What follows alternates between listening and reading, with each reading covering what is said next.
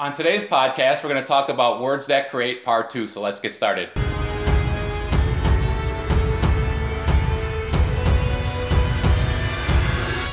Welcome to the blogwithjesus.com podcast. I'm your creative power coach, Robert Walsh, coming to you from the Jesus Media Studios. Please hit that subscribe button and tap the bell so you can be notified every time we upload a podcast.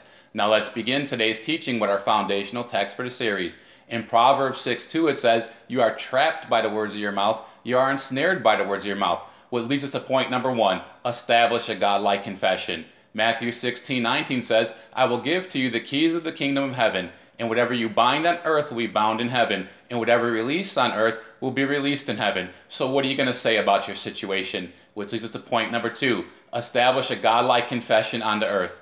Psalms 119 verse 89 says, "Yahweh, your word is settled in heaven forever." So what are you going to say about your situation? It's settled in heaven forever, which is the point number 3. Establish a godlike confession in your life.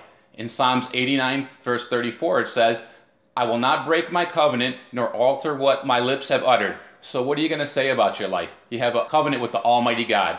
And it leads us to point number 4. Establish a godlike confession, which brings results.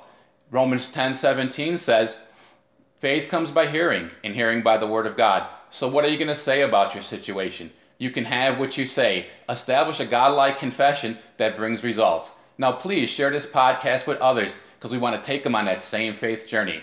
Now if you've never received Jesus as Savior and Lord, would you pray with me? Lord Jesus, I repent of my sins.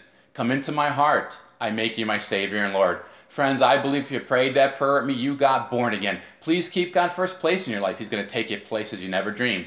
This is Robert Walsh for blogwithjesus.com. Remember to believe the word, speak the word, and manifest the promise. We'll see you on the next podcast. Blessings.